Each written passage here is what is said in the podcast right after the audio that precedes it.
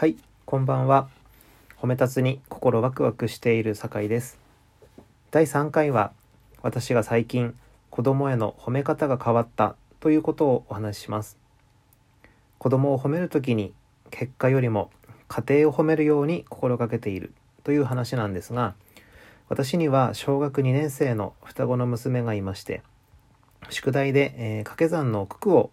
口頭で言うというものがあります。でこれはあのただ言うだけではなくて縦に9マス横に9マスの合計81マスの表があってでそこに九九の式がこう順不動でバラバラに並んでるんです。で式だけ書いてあって答えはもちろん自分で考えて言うんですがでこの81個の九九を口頭で全部言い終わるまでの時間を測っています。正確にどれだけ早く言えるかみたいな、まあ、宿題です。でこれ双子といっても性格も得意な教科も全然違うので、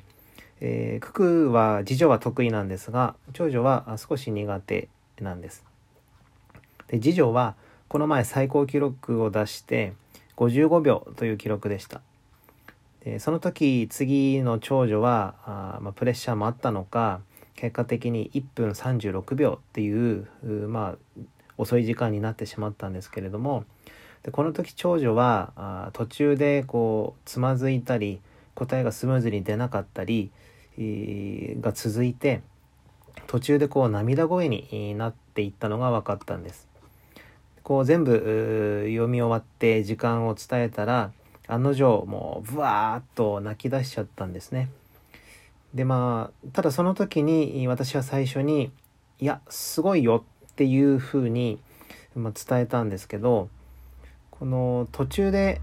明らかにこううまく言えなくてこれじゃダメだっていう気持ちが出てたはずなのに最後まで早く言うぞっていう気持ちだけはこう途切れなかった。そこがまあすごいというふうに伝えました。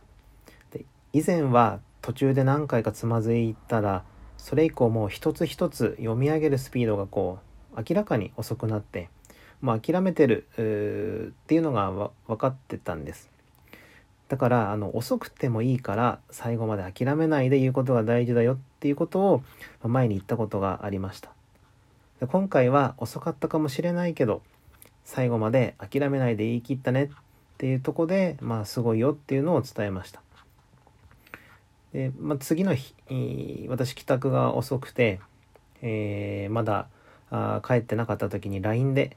えー長女から「パパ1分10秒で言えたよ」みたいなこう LINE が入ってきて、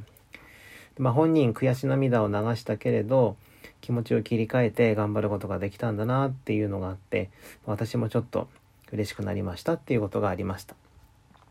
はい。第3回は私が最近子供への褒め方が変わった、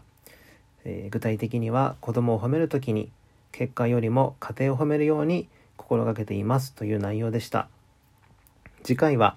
プライドは未来の自分に持つということについてお話しできたらと思います。今日も聞いていただきありがとうございました。